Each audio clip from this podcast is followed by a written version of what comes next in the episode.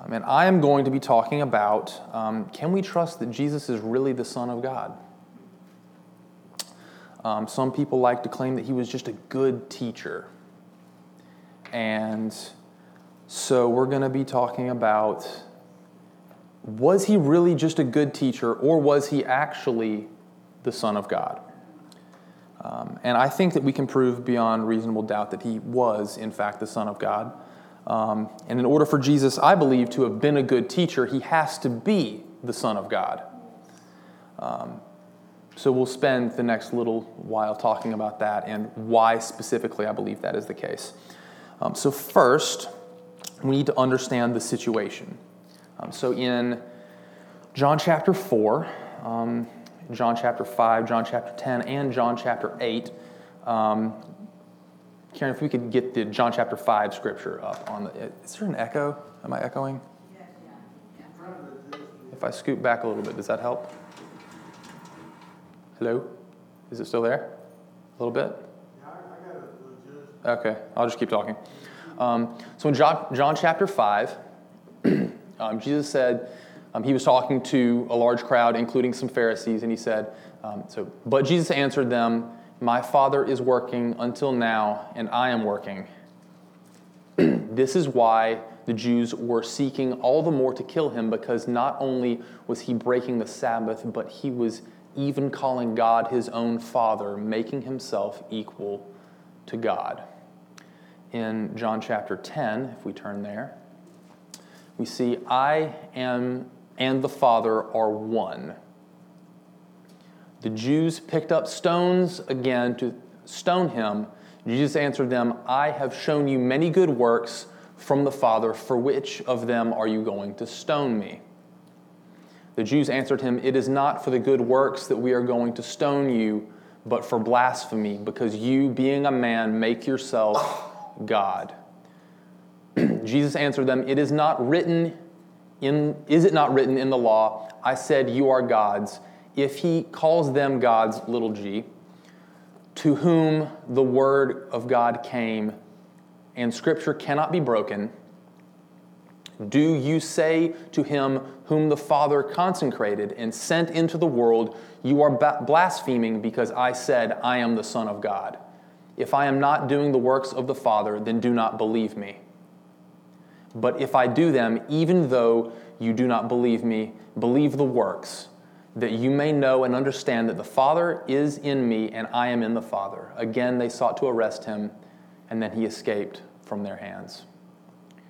And then in John chapter 8, we read Jesus said to them, Truly, truly, I say to you, before Abraham was, I am.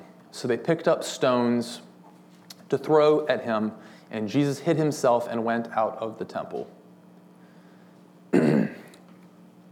This last one's my favorite because this takes a little bit of knowledge of Jewish scripture.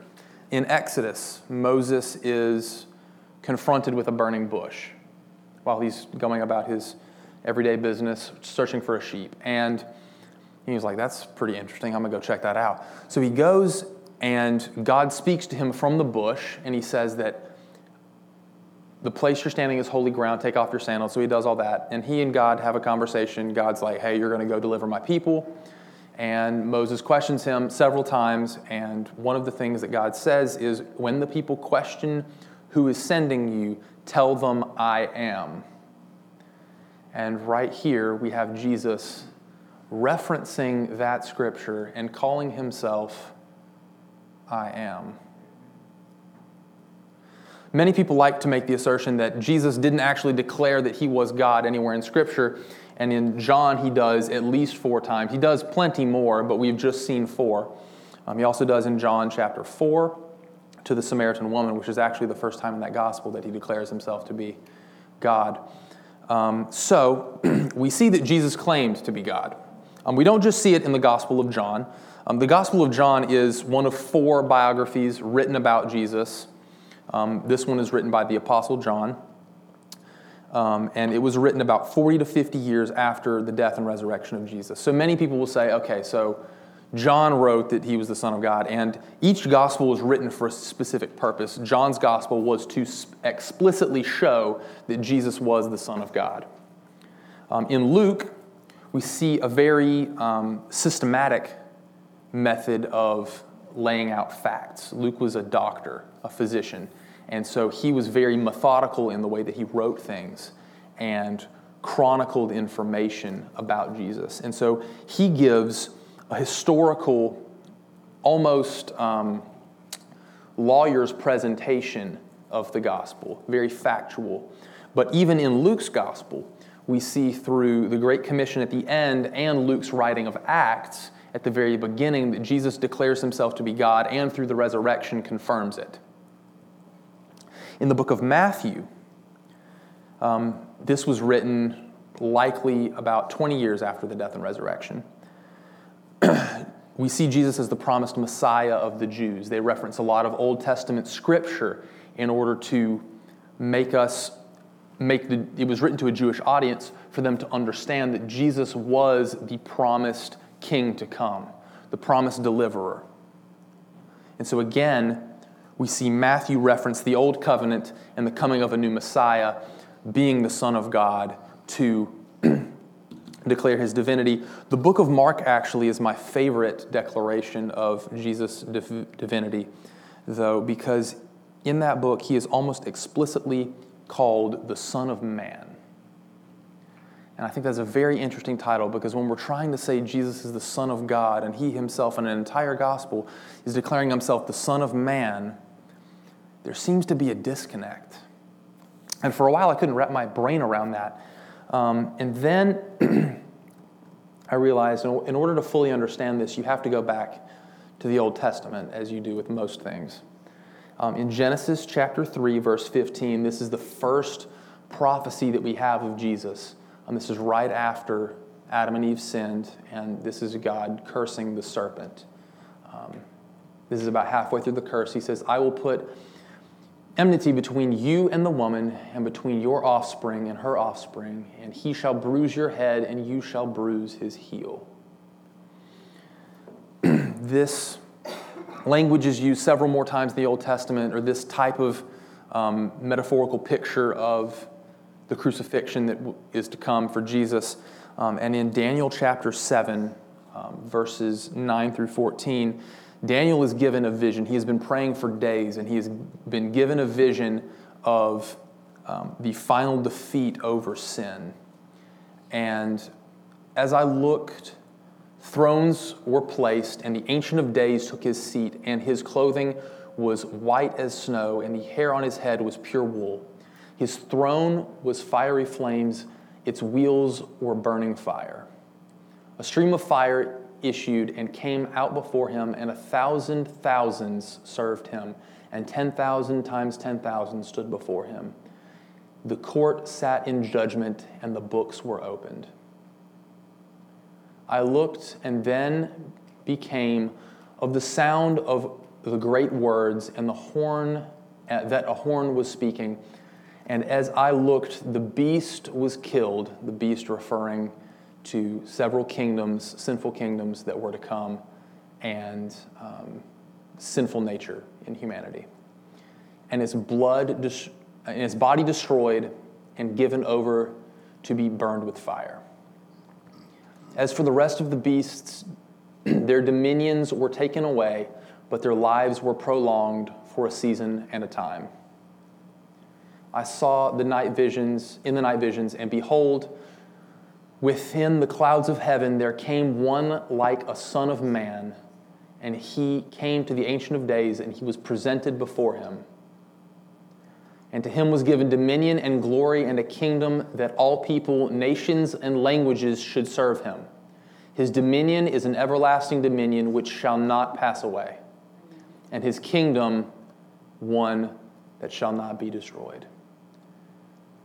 So, a son of man, one looking like the Son of Man, came before God and was given dominion and glory and a kingdom, and all peoples, nations, and languages should serve him.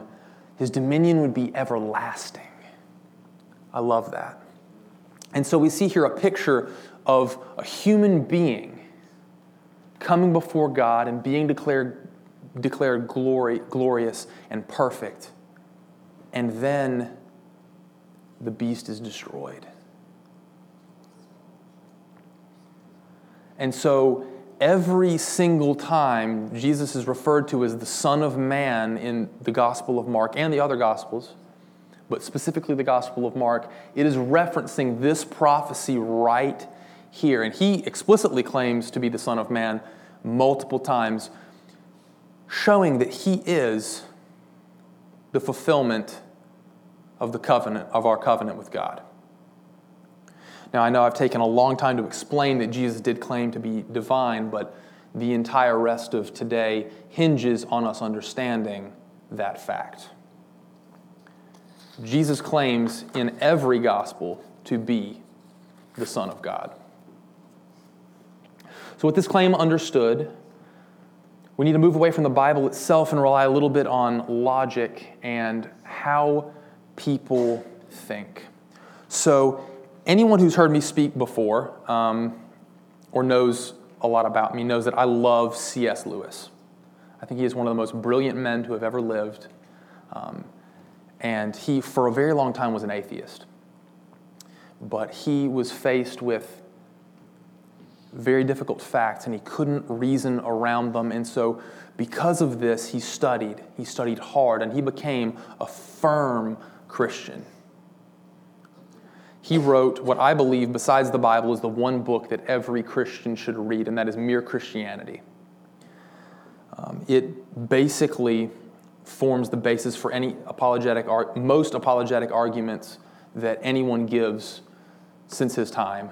And I believe, besides the Bible, is the one thing that really helps Christians understand God in a new way.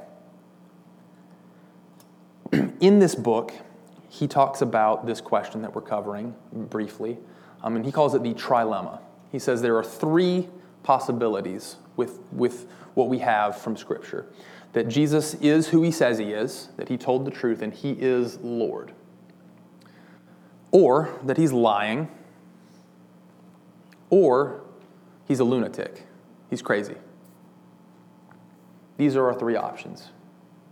Because if he's not actually who he says he is, he either knows he's not, and then he's lying about it, or he actually believes that he's something that he's not, making him crazy. Does that make sense? So these are our only three options. So, we'll start with liar. Why would Jesus lie? This is an actual question, not rhetorical. Someone shout it out. Why would Jesus lie? Anyone. Not all at once. Can't hear you if you're all speaking at once. Oh, okay, so he, he, he couldn't because he's the Son of God, he's perfect. But let's say for a second he wasn't. Why, what motivation would he have to lie?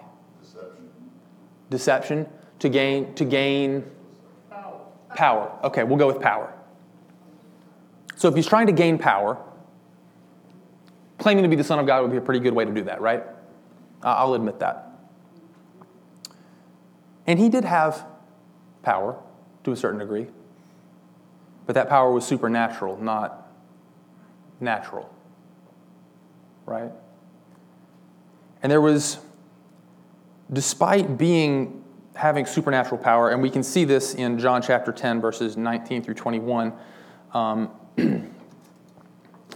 uh, there was again a division among the Jews because, these, uh, because of these words. Many of them said he has a demon and is insane. So we'll get to the crazy part in a little bit.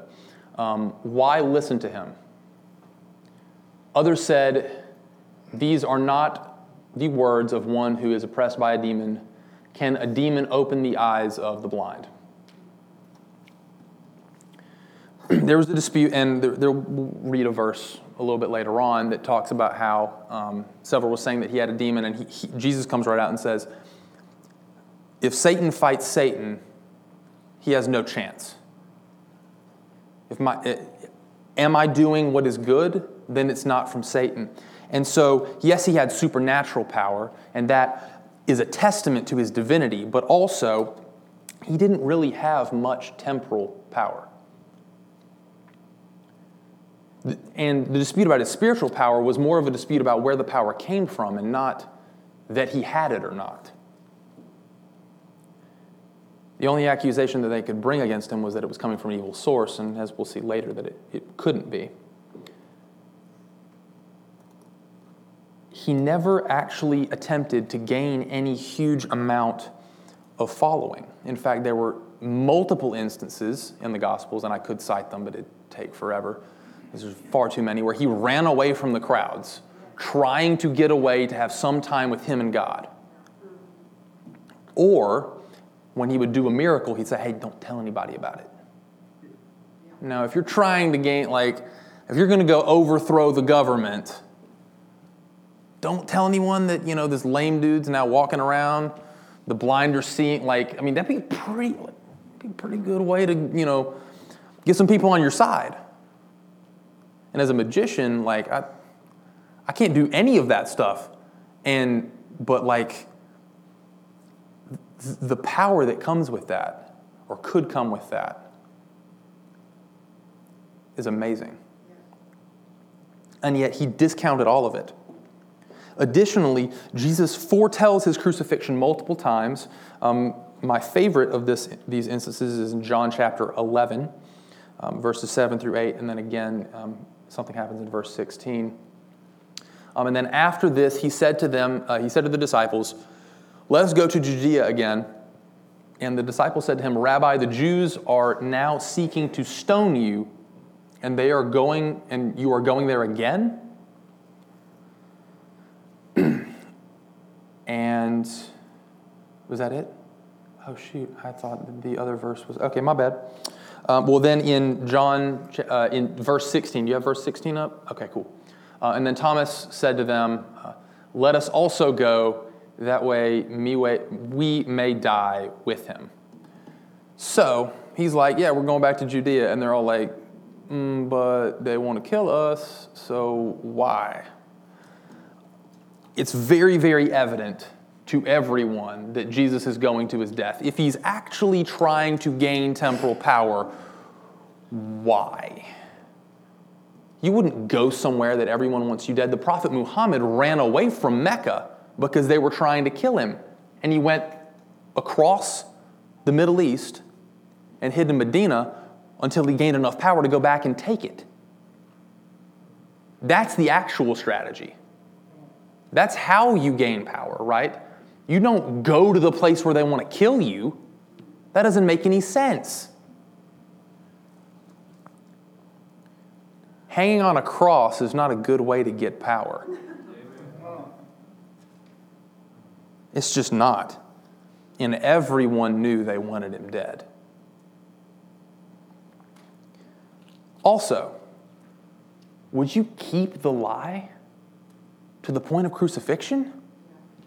If you knew you were lying, would you let them hang you on a cross? I'm sorry, but at some point I would have been like, okay, like I, am a magician, right? I do a lot of tricks and cool stuff with my hands. If someone was like, okay, you don't tell me how that worked, I'm, or I'm going to crucify you, I'd be like, bro, I'll tell you all my, I'll, you can have all my magic tricks. I don't care. You're not hanging me on a cross. It does not matter. The lie doesn't, doesn't make sense. It just doesn't. So the next claim is that he's crazy, right? And Jesus, I mean, he was a little crazy, but not, not in the insane kind of way. Jesus challenged social, political, and racial norms.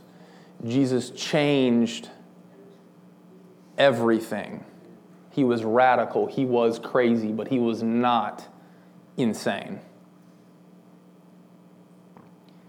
And what I, what I think is so interesting is if you could, if someone was actually crazy, it's pretty easy to kind of you know make people see the fact that they're crazy. Um, and his enemies never tried to dismiss him as insane.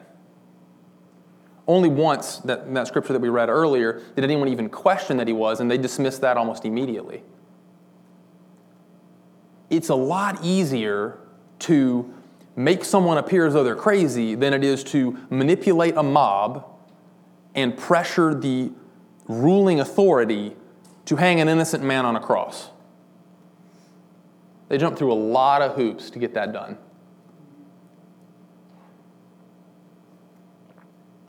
Also, crazy people don't consistently outsmart the intellectuals of their day. I mean, that was why they wanted him dead, right? It's because he's going around and he's stepping on everything that the, all the laws and the rules that they've set up, all of the businesses and markets that they have developed around their religious ceremonies, and he's knocking them down, and it's making them mad.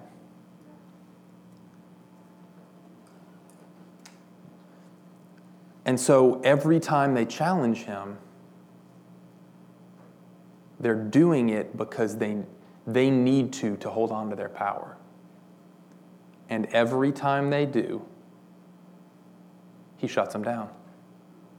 And he doesn't just shut them down, he does it immediately with a sentence. My favorite instance is when they throw the, the woman caught in adultery at his feet, and I mean, he, says like five words, and they just all start walking away. It's because you can't, ar- you can't argue with him because he's right. and he's not crazy. He's not. He didn't act like a crazy person.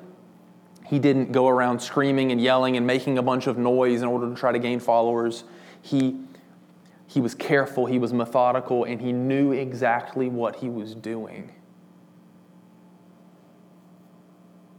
Crazy doesn't fit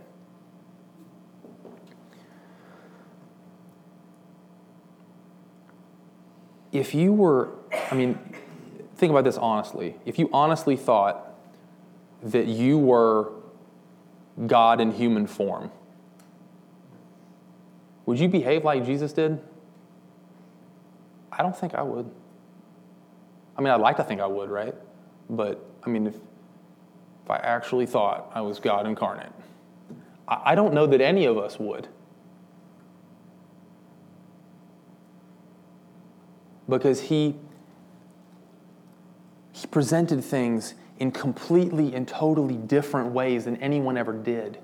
And it, it, in, he had thoughts that no one else had ever thought, and said things and did things in the most unique ways possible that have still had impacts on the world today.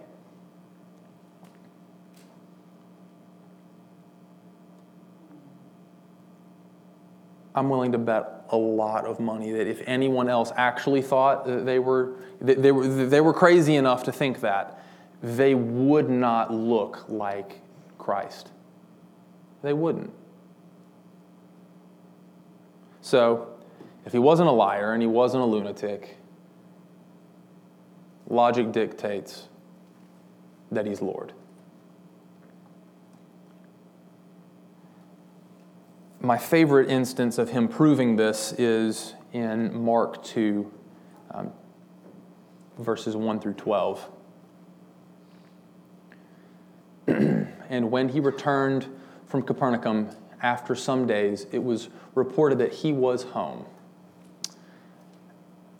And many were gathered together so that there was no more room, not even at the door. And he was preaching the word to them, and they came bringing to him a paralytic carried by four men. And when they came, uh, and when they could not get near him because of the crowd, they moved to the roof above him. And when they had made an opening, they let down the bed on which the paralytic lay.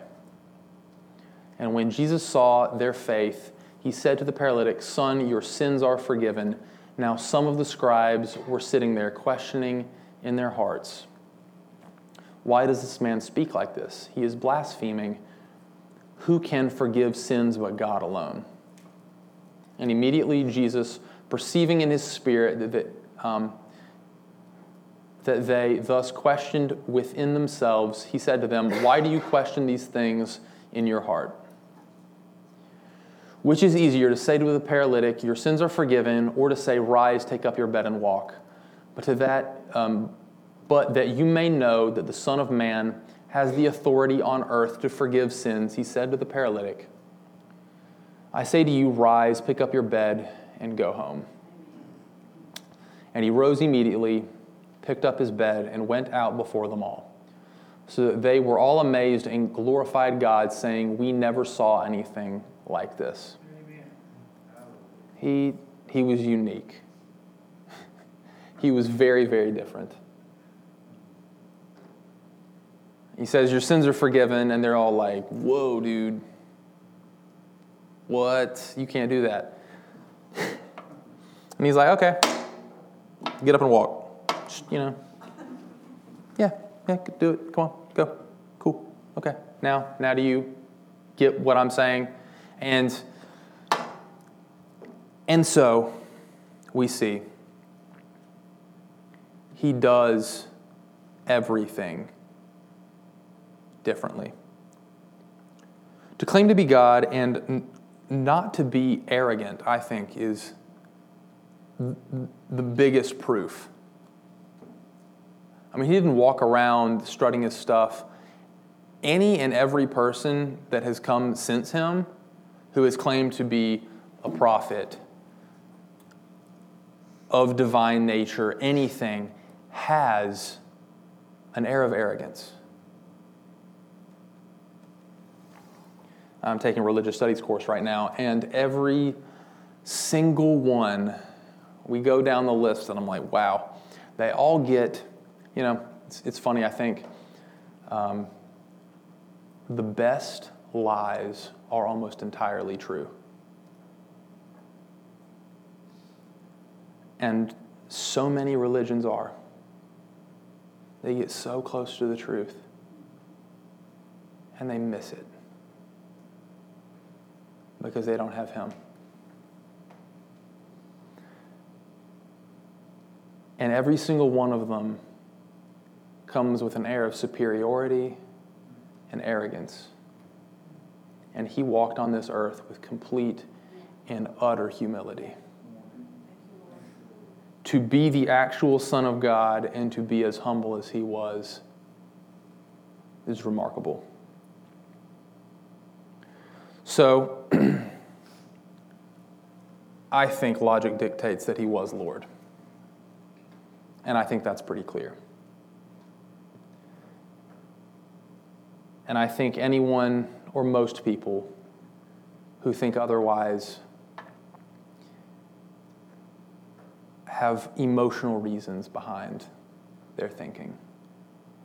I think you either you can't reconcile why why does God let bad things happen to good people? That that's a very tough question for a lot of people. For me as well. Or you want to live your life the way you want to without you know the confines of morality or someone who claims to be a Christian has hurt you very deeply and you can't reconcile why someone who claims to be of God could wrong you in such a strong way.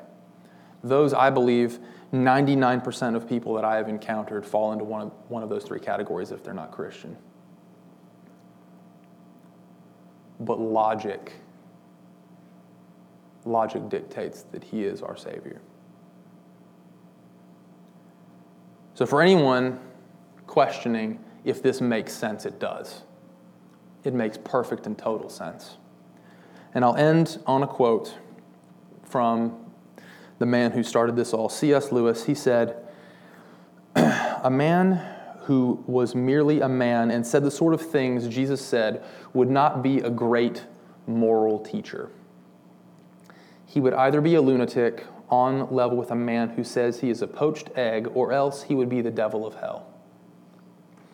You must make your choice. Either this man was and is the Son of God, or else a madman or something worse. You can shut him up a fool, you can spit at him and call him a demon, or you can fall at his feet and call him Lord and God. But let us not come with any patronizing nonsense of his being just a great human teacher. He has not left that open to us, and he did not intend to.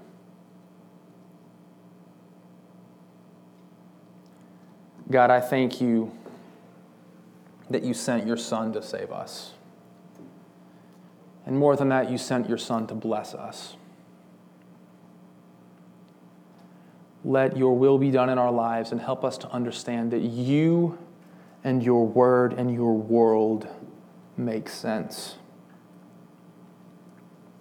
And then in the craziness of life and in the times that we don't understand, that there still is an answer and that you are that answer. And even though we cannot grasp it, help us to cling to you anyway. Let your will be done in our lives and the lives of those around us, and help us to honor you with everything that we say, everything we think, and everything that we do. In your mighty and holy name I pray. Amen. Amen.